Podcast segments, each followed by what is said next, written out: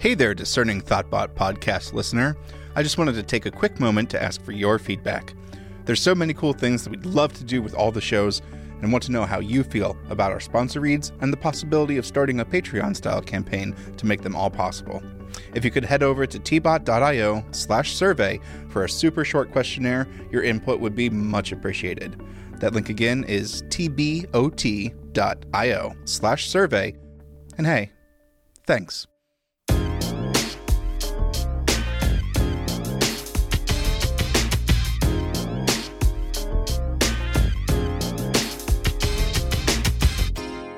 Hey everybody, this is Mark in San Francisco, And this is Jack in Stockholm. and this is Build Phase. All right, what you been up to? It's been a while. Yeah, it has. Although I feel like I've been on this show a lot. You have, yeah, you have been, and I have not been. I think I've missed a few somehow. That's the way it goes. There was a week that well, mm-hmm. I was Life not in the rotation, and, and then there was a week that I had something came up. I don't remember what. That's the way it goes. I think actually it's kind of good because this will. I think our listeners will never be able to figure out what our alleged rotation actually is because we deviate from it so very often. Yep. Keep them guessing. Yeah. What have you been up to? What's your work situation? Well, I just today started my new job, which is cool. It's at a company Congrats. called Thank you. Company called Dynamo here in Stockholm. Reda, our former mutual colleague, is also there. He's been there for about a month. Once again, back to working with Reda, which is nice. Plus some other people that I know, some friends of mine who are also working there, so that's cool. And uh, I don't actually have a project yet, but I will soon. We have some things we're trying to nail down. So it's agency work. Yeah, it's it's a mix. We try to run projects ourselves when we can, and otherwise sometimes the, some of the work is also just like resource consulting, filling in a person is needed somewhere, and we supply that person. And some of the work we're doing is we have some internal projects, things that we build, and then try to license out for others to use. So it's, it's an interesting mix. And in Stockholm, we're about 60 people by now. Wow. Yeah, and it's all focused on mobile apps. So the team is uh, roughly in thirds iOS and Android and backend. It's not it's not precise, but it's that's roughly the division. What does the backend team specialize in? I would say there is not a specialty in the backend team. I think there's it's pretty diverse. So I think that that lets us match a lot of different customers a little bit more easily. If people have existing systems they need help with, or need to have additions built on to support some mobile apps, then we can jump on that pretty easily if we have the right person available. So there's very little, I shouldn't say very little. There's not much Rails experience in the backend team right now, is my understanding. I actually haven't met many people in the backend team yet, so I've only been there one day, so I'm not really sure, but this is a pretty big mix. Any clients that I would have heard of or that you can talk about?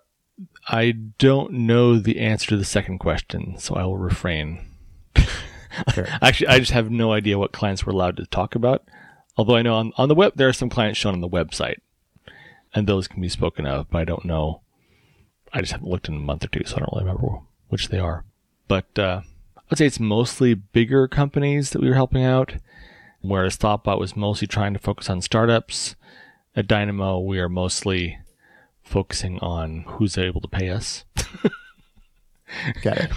which I think that was kind of always one of one of the things that we f- sort of fell on our face on in Stockholm was just the fact that Thoughtbot always likes working with startups, and the startup scene in Stockholm or in Europe in general seems very different from what it is in the U.S. Where it seems like in the U.S., especially if you're in San Francisco and you are a technical person with a cool idea, you can probably find an investor to give you money to help you build it.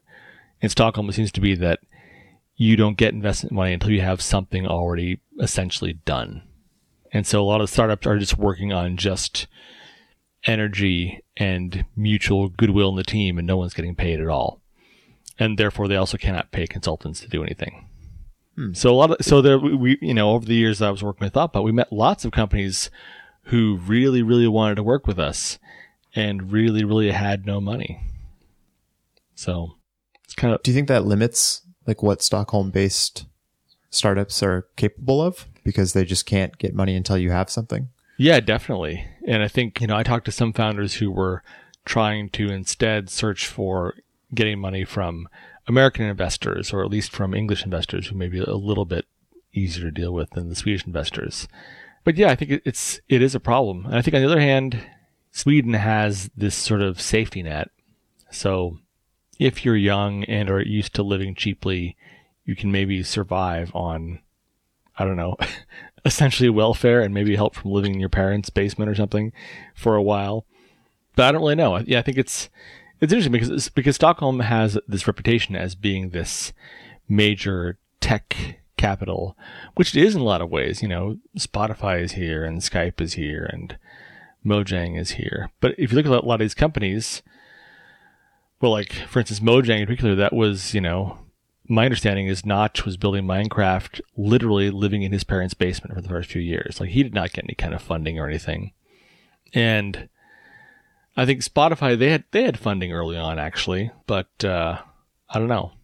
I guess my my assumption would be that if Spotify were started in San Francisco, the, you know, the same group of people, the same skills, the same talents, they probably would have had a lot more money, a lot more investment money already 10 years ago.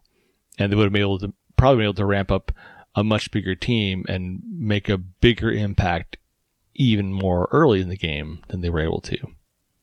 So, I don't know. Yeah, I wonder how something like that would play out because you, you do hear about a lot of cases here where maybe sometimes a startup gets a little too much money to start and it forces them to not have to focus on what they're doing. Right. Flooding the engine. Right. I guess. And then they fail.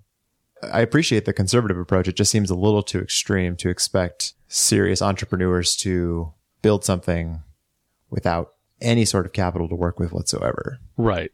And I think that in spite of that, I think I've seen companies that even with very little capital can still be lacking that focus, right? Like I've seen plenty of companies who believe that, okay, in order for us to release a product, we must have a web, applica- web application and an iOS app and an Android app and release those all together, full featured on day one and nothing else.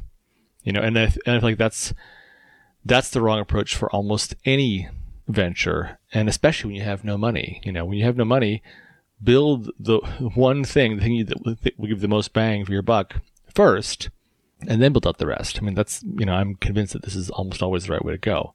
But I've seen a lot of people who are young people straight out of school they have a lot of ambition and they have a maybe a cool idea and get bogged down in thinking, okay, we've got to start enormous. Got you know, on day one, we have to have all this functionality.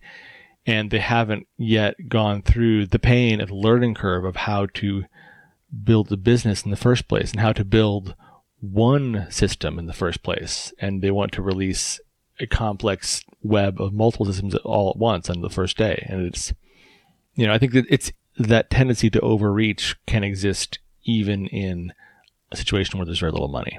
So, yeah. on the other hand, they're not, you know, by doing so, if they have no money, they're not burning as much, they're not wasting as much. You know, they're just, they probably more quickly hit the wall where they realize, okay, this actually doesn't work. We actually, you know, we've been working on this for months now. We're nowhere near our goal of having these three platforms at once. So let's scale it back, maybe. Yeah, being forced to fail early mm. I guess is one nice aspect. Right.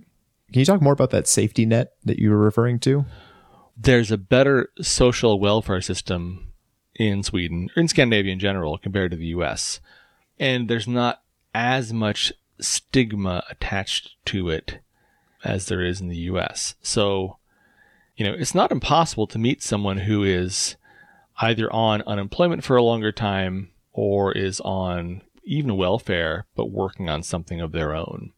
But I think along with that, besides the safety net, there's also a uh, I don't know what to call it to give in to fit in the same metaphor. There is the fact that university education here doesn't cost anything. There's no tuition. You have to pay for your books, you have to pay for your living expenses, and that's about it. You can get both financial aid from the government to help offset that, and you can get student loans that are at reasonable rates for just and the student loans you get are to cover your living expenses. So it's very very different from the U.S. So in theory, if you are university age and you are willing to live with your parents for four or five more years and they're willing to keep you, you can stay at your parents' house and go to university at no cost, right? Your parent, you know, unless your parents make you pay them rent or whatever, or start charging you for food. And I'm kind of surprised with it that more people don't do that here, considering what a you know what a great deal it is. But you know, I think people take it for granted that it's. I think also young people have have an urge to leave the nest, right? So there is that. Yeah. So is this like a like a basic income, or is this something that you have to apply for that you could be denied? What What are the eligibility requirements? Like for collecting welfare? Right. Yeah, it's basically like if you have no job and have no money and have no resources and can show that, which is pretty easy to show, right? I think the systems here are pretty well intertwined so that like the government knows whether or not you're you have an employer who's paying taxes into the tax authority every month on your behalf or not. It's easy for them to, to then understand, okay, you don't have a job and therefore we can give you some social assistance, you know, enough to help someone get by. You know, it's not it, for sure not enough to help offset the cost of an act, actually renting an apartment in Stockholm, which is really really expensive, unless you have like a you know a roommate situation you're sharing with people. So, I've met young people who are doing a variety of things along these lines, not necessarily with with social welfare checks monthly, but some of them probably with. So it's like unemployment. Yeah, it's like yeah, yeah, it's like unemployment, but it can kick in you get unemployment if you actually lose your job, but you can get welfare if you've never even had a job. You know, you maybe you just you've graduated from university and you find that okay, the thing that I want to do, I can't find a job doing this, but I'm going to try and build my own business, and meanwhile, maybe I can get some assistance. So I think that that kind of thing is a bit more widespread here than in the U.S. and does not necessarily have the same stigma attached to it as it does in the U.S. That's my general impression. I can't give you any sort of actual numbers, actual facts. this is this is more opinion than fact. More what more what I think I've seen than what I actually know. Out of curiosity, what is rent run in say downtown Stockholm for an apartment? It's kind of weird. So there's not actually a big first-hand rental contract market here. There are a lot of places you can buy that are like in the apartments you buy. That's like you know it's like a condo or a townhouse. You're paying money to actually buy the thing. And once you bought it, then you also pay a monthly fee into the, the association that takes care of the actual building it's in. And that's, I would say that's actually how most apartments are in Stockholm, maybe even in all of Sweden. If you want to have a first-hand rental, rental contract in Stockholm, it's this weird thing where you have to sort of contact the building owner, who probably owns many buildings, and put yourself in a queue, and you pay a monthly or annual fee to stay in that queue. And at some point, maybe five, ten, twenty years in the future, you'll be at the top of the queue and you'll be offered apartments. So there are literally people who will put their newborn child into a rental apartment queue. So in the hopes that by the time that they are grown up, they will have a rental apartment available to them. Wow. So that's crazy. But if you can do that, the rent for those is not too bad necessarily, which is why you know there's a high demand for the few rental apartments that there are. But there's a much bigger secondhand rental market where someone who does own their apartment or maybe has a first-hand rental contract will rent it out to someone else for six months or a year or whatever. And those can be like, in, if you're in central Stockholm, it can very easily get up to $2,000 a month, which is, you know, wow. this is, you know, that's not totally out of the world compared to New York City or San Francisco. It's, you know, it's a thing. And if you go a little, a little bit farther away from the city, but still within subway reach, you can kind of cut that in half for a secondhand rental contract. But even then, there's not a lot of them, and it seems to be a lot of work to get them. Like I remember, it, it's such a big difference. I remember when I finished college and I started looking for, or I, I had a job and I was looking for an apartment in St. Paul, Minnesota. And at that time, there you could walk into sort of any like any bank you'd walk into would have this sort of catalog of rental properties that you could pick up at the front door. And you call around and there's, you know, there's hundreds, if not thousands of apartments for rent. And here it's, it's not really that way at all. There's kind of a crisis here. I heard on the radio today that, that uh, there's someone who's in charge of the housing construction plans for Stockholm and they had a certain number of new homes, which is either apartments and or houses that they want to have built by 2020 and by 2030 and such. And it's uh, it's difficult because Stockholm is growing rapidly in terms of the number of people moving here, but the number of homes being built, it's not really keeping pace. Is it that folks are moving from rural areas into the city center, or are they coming from other countries into Sweden? Uh, both, actually. And especially for people coming from other countries, it can be really daunting. You know, if you're coming from elsewhere in Europe or the Middle East or anywhere else, and say, okay, if I want to live in the, in the city and not pay through the nose for a secondhand contract where I'll be forced to move in a year anyway, then I have to buy something, and I, and that's going to cost at least two or three hundred thousand dollars, and you have to put in a down payment of maybe twenty or thirty percent, and it's like, wow, this is not really something that someone who's young can do easily if they don't have wealthy parents.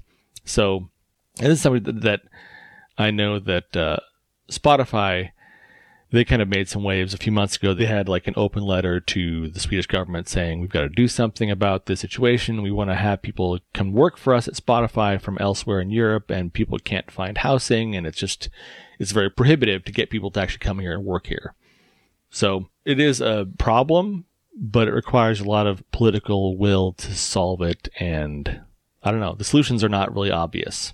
There's something of a housing problem here in San Francisco. And the main problem is that there are restrictions on how tall buildings can be, mm. basically.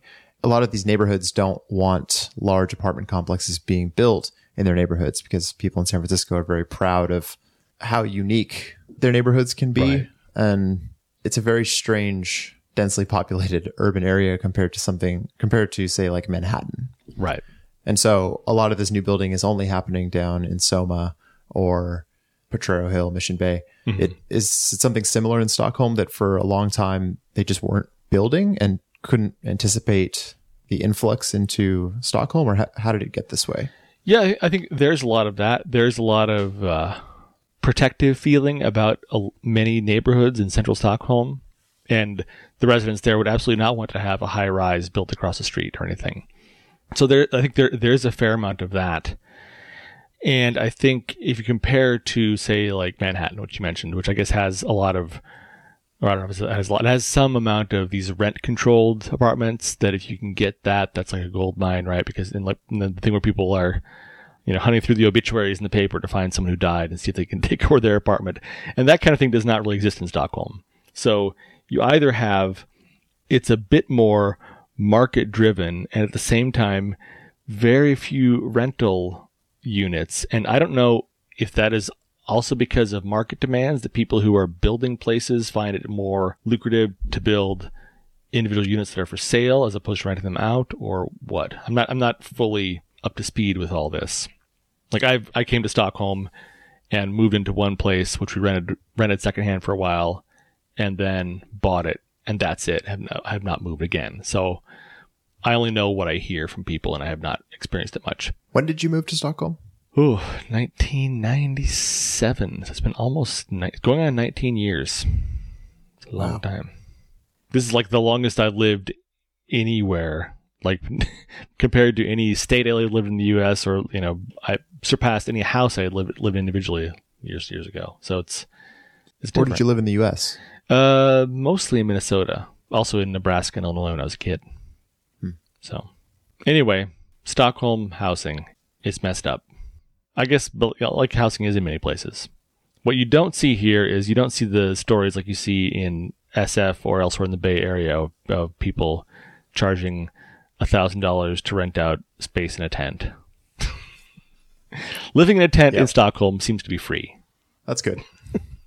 so forward thinking. There are people who do it too. Yeah. There's converted closets here going for like 800 a month that probably couldn't even fit a twin bed. Wonderful. It's absurd. So, what have you been doing between jobs? You've probably had a lot of free time. Have you been programming or have you been not computering? I have been not computering. It's to the point That's that nice. I have been like concerned that I may have forgotten how to do it. But I don't really think so. I've been doing this a long time. But it's somebody that's like, wow, geez, all this stuff, you know, the new stuff at WWDC that I haven't even touched yet because I've been sitting around the house for so long. So I've been like, so like I mentioned, living in the same house for a long, long time. Things pile up, clutter in the garage, rooms that need painting. So it's been a lot of that kind of thing, dealing with some of that stuff, which is good to so do. Been refactoring. Been refactoring the home. That's right. Right. So just in meat space. Yes. Instead of in the cyber. Right. real world refactoring, which is good to do now and then. And it's hard to do otherwise some of these bigger jobs when you either only have weekends or vacation time. None of those feel like the right time to do it. So, but I've been I've become a bit stir crazy, so it feels good to be back on the job again. Are you hoping to be able to like work exclusively in Swift on your projects at this new company? Yeah, I think it probably will be the case. Unless we pick up some legacy apps that need work, I anticipate that we're going to be working almost entirely in Swift um, for, for any new work. I think that, you know, again, it's either if we have legacy apps or if there are customers who, for some reason, have a particular demand that they want to have new apps built in Objective C specifically. But I think that my experience with the customers I've dealt with here in Stockholm so far, when I was with Thoughtbot, were that they, by and large, didn't care. So like I've been doing, I've been doing a lot of work in Swift the past couple of years, and people have have been fine with it.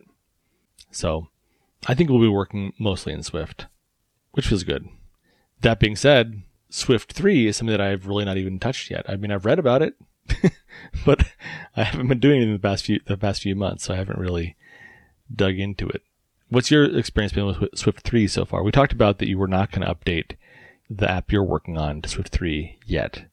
Yeah, not yet. We don't really have the time to do it. So we made the transition to Swift 2.3 at the same time that we shipped our iOS 10 feature update. Mm-hmm.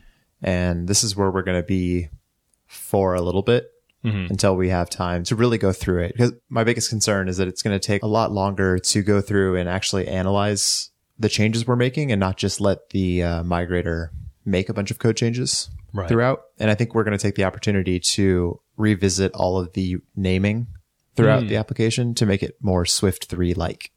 Okay. Yeah, that makes sense. Yeah. The value semantics of Foundation are what worry me the most. Mm-hmm. I'm really going to have to pay attention. Right. To make sure we're not screwing that up. Yeah, I can imagine that there's some tricky stuff in there that could bite you if you're not paying attention to it. Mm-hmm. Any foundation type with mutable in the name. Right.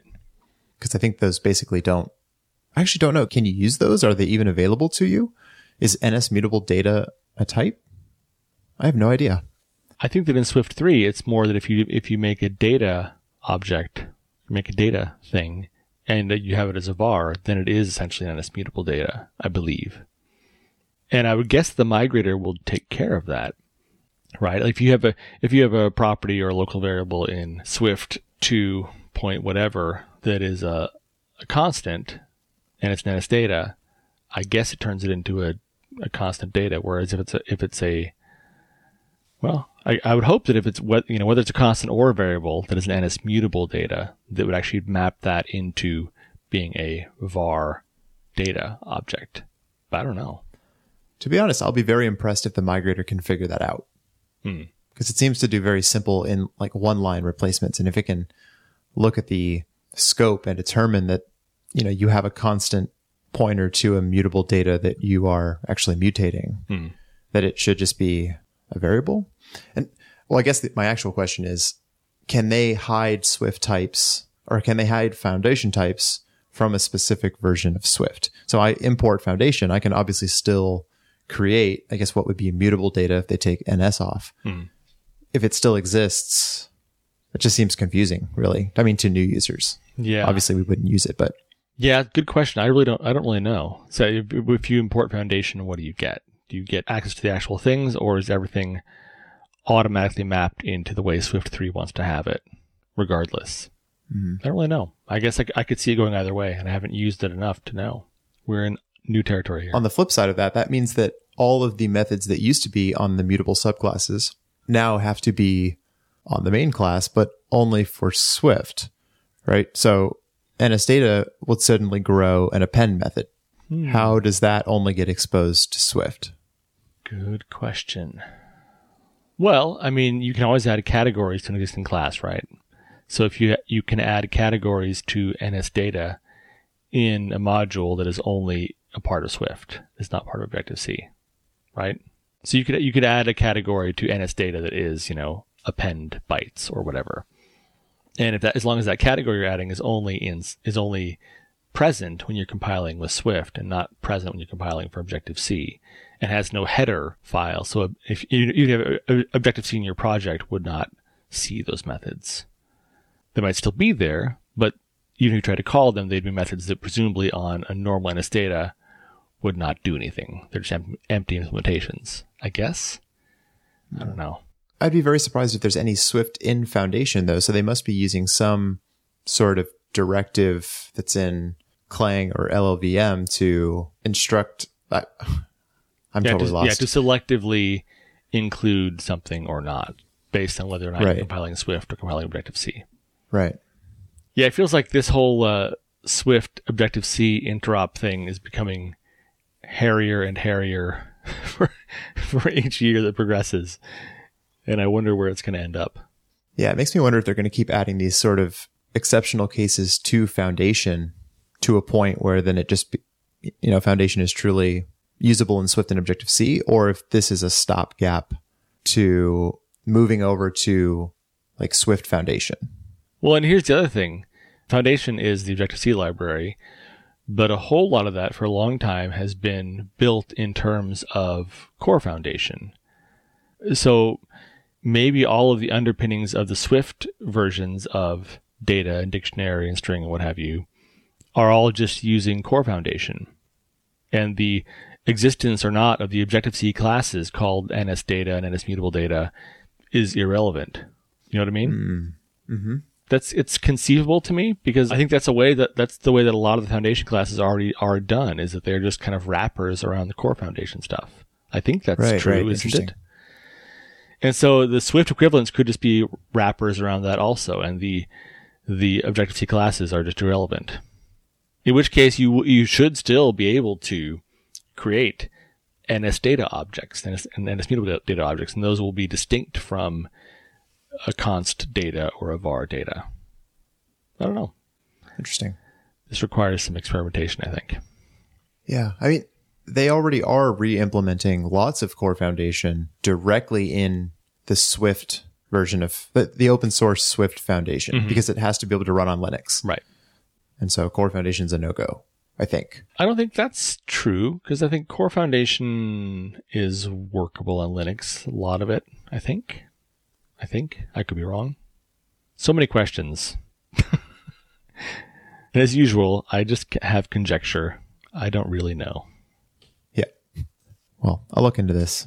We should have someone on our podcast who works at Apple who would just tell us, say, no, that's wrong. Or yes, that's right, once in a while. That'd be nice. Or we could just talk about things we know about.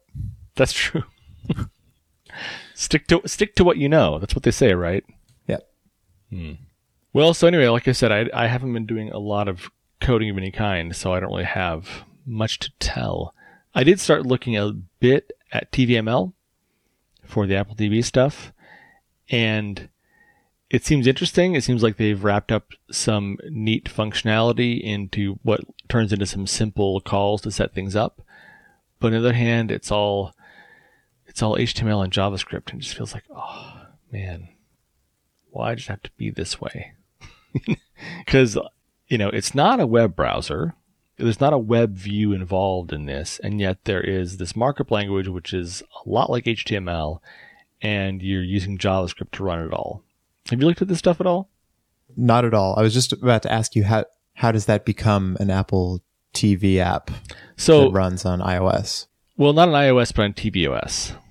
tvOS? So the way it works is that it's kind of like just a new a new way of having a declarative language for specifying what's going to be in your GUI. And then the code to actually drive that, instead of writing it in Swift or Objective C, you write it in JavaScript. And it's, it's, it's all exposed through a, through a DOM. So there is not a web browser, but there is a JavaScript environment, a JavaScript context that can deal with something like a navigation controller and can deal with things like like UI view controllers and you can have modal views and you can there's a navigation controller you can pop things and push things and stuff. So there are a lot of parallels and so all the, all of these things map into what are probably you know in the real world in terms of a, of a, a Cocoa Touch app on, T, on tvOS. You know the navigation controller that you have I think it's not called it's called navigation something. Maybe it's called navigation controller I forget. The thing you have access to from JavaScript probably is a UI navigation controller or maybe a subclass of it that works about the same way. And so, and you can actually access that from the Cocoa side of things also. So you kind of fire up this JavaScript environment and set it running and it's doing things with your HTML like templates. But you can also insert your own views and view controllers in there in certain ways. And you can define things such that, okay, I, I can say I want to make something that is called funky table list. And then I that is then I can I can define a class for that that is a subclass of UI view. Maybe maybe it has to be a subclass of a certain special class that's under UI view. And then you can make a mapping such that if in my markup language I refer to funky table view, that's going to create an instance of this class of mine. That is a class I wrote in Swift or Objective C. So you can you can mix things up a bit. So again, you're definitely not in a web browser. You're definitely creating objects in the environment that we're used to, but it's a different way of doing it. So instead of storyboards or xibs, and instead of doing it through code in Swift or Objective C, you have a markup language for defining it. And what that gives you is it gives you some automatic layout and positioning of items. And like you have stack views, just like we're used to, they can be horizontal or vertical, and you can define the content of those stack views. And there's sort of there's sort of a default layout. And there's some talks about this. I start from this summer WWDC. I think the one I started watching was 212, I think. There's a pair of these talks. I've watched part of one of them. So they describe that several of the apps that are that are on the Apple TV right now are just straight up TVML apps. Things like the Movies app and the I think maybe even Mm-hmm. Apple Music and some other ones. Like they, they they showed a list of them. They're like, here, these five or six things are all just straight TVML apps that you could essentially build yourself today. So Interesting. So, so the apps that on iOS are mostly web views are probably TVML apps on Apple TV. Yeah, probably so. Yeah, so uh, so I think a lot of the apps that have the same sort of standardized view of things, where you kind of see a grid of boxes, or you know, kind of a a stack of stacks of boxes that are all sort of little images that you can swipe around and select and stuff. A lot of those things, if they come from Apple, are probably TVML TVML apps. Now, this isn't new, right? Is this what the Apple TV has been using for some time? I think it's related to it. So I think like the old Apple TV, I think uses something like this, where you know you, you could only write basically you wrote your stuff entirely in a markup language in JavaScript, and there was no, you had no app, you had no Cocoa app that you that you could really touch things with. And I think that so I think that's where they've extended it is that they've made sort of a bridge between them. So you can actually in the modern tvOS that runs on the new Apple TV, there you actually you can implement your own views and things. Whereas if you know two years ago, if you were HBO, you're going to make an app and you'd have to, first of all, you have to talk to Apple and say, Hey, can we do this and include it in these countries and da da da. And then you would get the SDK from them and you would build your stuff. And I think it was, I think it was very, very similar to what is in TVML kit today, but I never saw the old thing. So I don't really know. So anyway, it's, it's interesting, but it's also like, it feels like, why do we have to step into JavaScript to do this? Like, why couldn't we just do this all in Swift instead? Like, having a markup language to specify things, to describe your interface in a declarative way, you know, that's fine. And that's a viable alternative to storyboards or whatever. But I feel like, why do we have to use JavaScript to interact with this DOM? Why couldn't we just do it all from Swift? And I don't really, I don't really know why we can't. For that matter, I don't know for sure that we can't. I mean, they talk about doing it this way from JavaScript. Maybe it's possible to drive all this from Swift also or instead. I don't really know.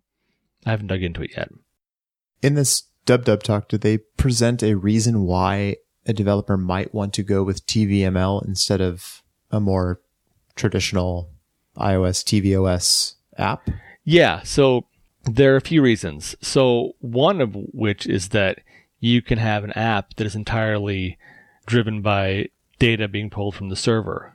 So your app might just include a single markup page and some JavaScript, and then it fetches succeeding pages from your web server. So your content of what's in your app can be entirely detached from the app that's installed in the device. So you get the same advantages you get from putting things on the web instead of in an app in general, that you can you can change out your whole content without even updating the app.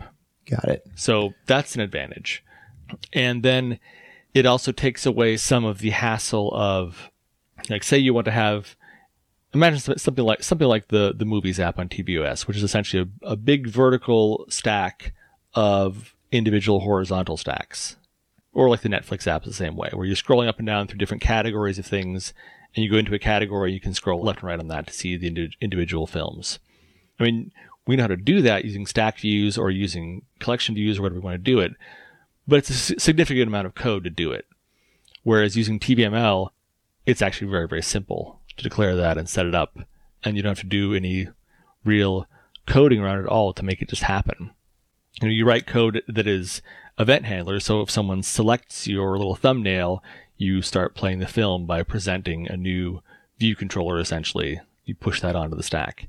But you don't have to sort of worry about things like implementing a data source protocol for a table view or a collection view or anything anything of the kind. You just very you declaratively say what's going to be in there, and again that that declarative nature of the thing you're doing can all be pulled from your from your web server, right? So you can fetch a TVML page and say this is the page to render. And a lot of their examples are in fact just that, where they say, okay, our initial page we're going to render here, we're just going to define that in a string you know, that looks like any old XML or HTML content in a string.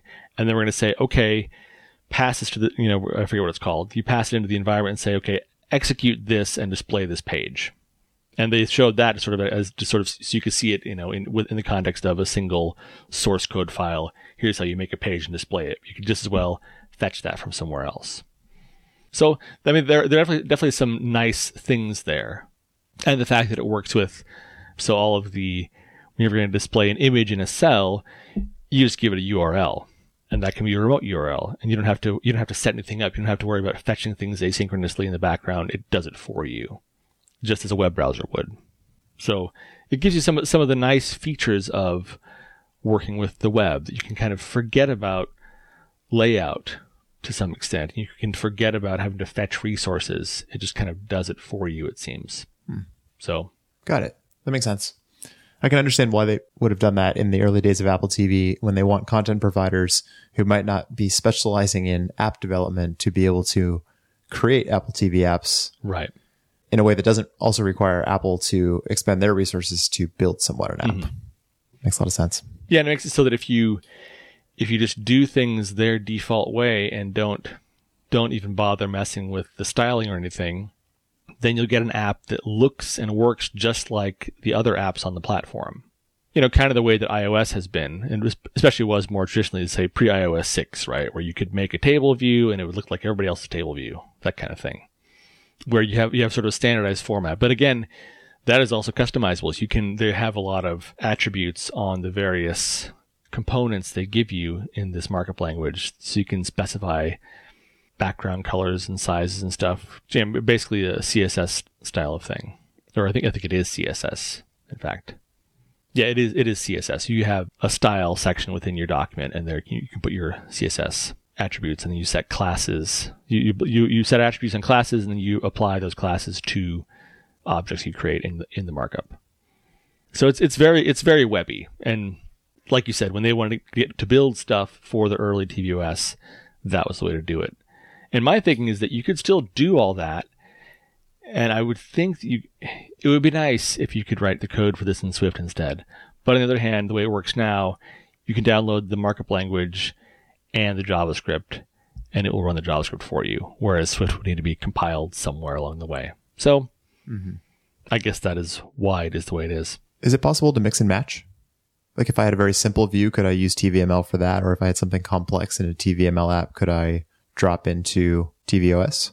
Yeah, so you can actually you can make your own UI view subclasses. Or again, I think there is there is a parent class that is uh, itself a subclass of UI view that you have to use. You can make your own subclasses that are compiled into your app. So they are Swift code that you write, and then you can reference those from your mark from the markup language, and you can create instances of that. So so you can make your own complex views that are totally you know using all of the stuff that we like to use and are, you know, using core graphics and whatever you want to do that are then referenced from the markup language. And so that's a, that's kind of a big difference compared to the web, right? In the, in the web, if you want to make your own views, you have to write that in web technologies. You can't really write a native component. Well, you, you sure you can, but then we're talking about like Flash, right? But there's not really a good way to write a native component that is put into play by something in an HTML file and have it run in Chrome. Like that's just not really a thing. Whereas here it is because you know what the target platform is. It's a tvOS device. You're building an app, so you can compile your own view classes in there and access them. Mm-hmm. And the other way around, I think, ought to work also, where you could you could have a standard Cocoa Touch app, and at some point you create the, your JavaScript environment and you take the view from there and stick that into an existing navigation hierarchy. I think that I think that is also workable. Because and the the code for doing all that, like they also show the example code for setting up and kicking off an app like this. The, it's it's all code base. It's not like magic storyboard loading code, like where you know a, a call to something loads up storyboard. Like it's not like that at all. It's very much okay. We create this JavaScript execution context and we pass it some stuff, and then we place that into uh into our UI window. I think that's how it works. Got it. So it's a manual process, which you, which you should be able to do at any point within your app. I mean, the examples they show are doing it when the app launches, but you should really do it any time. I would I would imagine. So I, th- I think it's, it's it's interesting. I think it, there could be an interesting mix of things there, but I haven't really had a chance to use it yet. I'm looking for. I'm trying to think of a good something I would like to build that would use it. That's an easy spot to get stuck on for me sometimes. Is that okay? I have some technology. I want to try it out, but I don't really have a use case for it. And so everything you do can tend to sort of feel contrived. Like okay, sure, I can follow this example that I found, but all I've done is rebuild what they just built. Like I would like to have a new idea to try it with sometimes. Right. Yeah. Something content heavy. Yeah, and yeah, that's what that's what TVML TVML is all about. It's all about content heavy stuff. You know, you've got things on a server somewhere, and you want to be able to serve it up, and I don't really have that. So, gotta think of something. So anyway, it's it's it's it's kind of fun to to look at at least. I haven't really tried it much. Some of the ex- they have some example code that se- that seems to be right there in Xcode, but on the other hand, some of it I tried to open up, and it was like missing entire like huge swaths of the of the hierarchy of files that should be there. You open up Xcode and it's just all red. So I don't know. Look, maybe there's a separate download I have to grab. I'm really sure, but uh, yeah, it seems cool. Very cool. Quick aside before we wrap up, I'm just opened up Twitter. 12 South, the creator of you know Mac accessories, like I think they make like laptop stands, uh, etc. They have created a candle that is new Mac smell. That's awesome. I'm not sure how I feel about this. You know, the funny thing is that I sometime, probably about ten years ago, I wrote I wrote a song called New Mac Smell. I will. You, we have to link to this. We have to link to this. It's only in my head. Actually, I recorded the song, but then I, I eventually I did make a recording of the song, but with entirely different lyrics because I thought it was a bit too nerdy for me. I don't know what I was thinking. It's perfect. I need to revisit this, re-record the original lyrics, which I'm sure I have somewhere. Please, please do that. I think at some point there was some rhyme. It's hard to rhyme with new Mac smell necessarily. I, there was something about HP or Dell not being able to match the new Mac smell, something like that. I have to I have to get on this again to figure this out. this is amazing. Anyway, new Mac smell candle. That is exciting. I need I need it. I'm writing that down. It's hard to rhyme with new Mac smell. Great. All right. I have to go to a meeting now. All right. So let's wrap this up. Yep. Let's do it. Show notes for this episode will be available at buildphase.fm slash 109. And as always, we'd like to hear from you. So reach out on email at hosts at buildphase.fm or on Twitter at buildphase. And we really appreciate ratings and reviews on iTunes. All right. Good show. Yep. Good job. Thank you. Catch you next time. All right. Later.